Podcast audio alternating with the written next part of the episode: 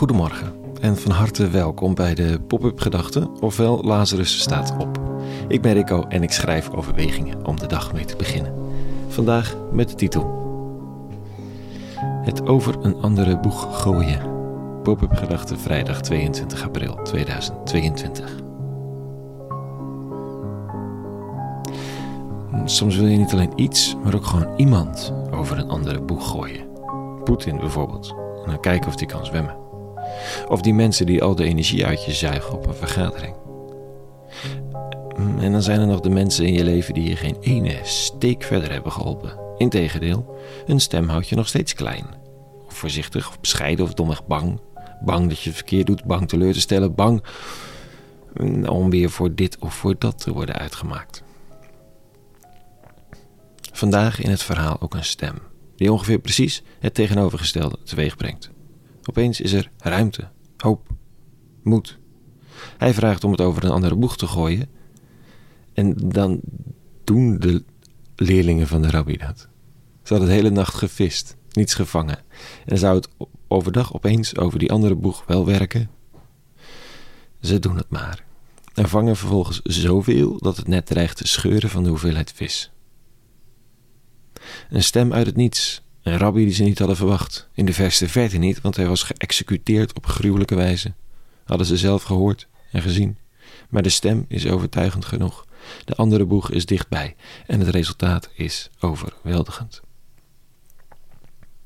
Verschillende stemmen in de nacht en lege netten zonder vis. Ik weet niet of je van vis houdt als voedsel. Schijnt niet een heel erg goed idee te zijn, klimatologisch, in de verste verte niet. Maar goed, als je er al sowieso niet van hield, verzin dan vooral iets anders dan vis voor dit beeld. Lege netten snappen we allemaal wel. Heel de nacht werken, de hoop van je leven, die door, de volk, door je volksgenoot is geëxecuteerd en je haalt niets binnen dan zeewier en lege schelpen. En er klinken stemmen in het donker. Ze zeggen: Laat maar, joh. Het heeft geen zin. Voor jou is er niets meer. Zie je niet dat er net na net wordt opgehaald? Denk je nou echt dat met nog een net er opeens wel iets komt? Het is niet meer voor jou. Je hebt gefaald. Het leven is mislukt. Geef het op. Geef het toch gewoon op. Een andere stem is als een zweepslag. Doorwerken. Als je niets vangt, moet je harder werken. Sneller ook vooral. In het zweten des aanschijns zult u uw brood verdienen, toch? Nou, van luiheid is nog nooit iemand beter geworden. En van zelfmedelijden ook niet. Harder, sneller, beter, door. Beide stemmen leveren niets op dan lege netten en pijnlijke spieren. De nacht brengt niets. En de leerlingen van de gekruisigde varen doodvermoeid terug. Dan in het licht van de dag die andere stem. Gooi het eens over een andere boeg. Jezus, vanaf het strand, roept het.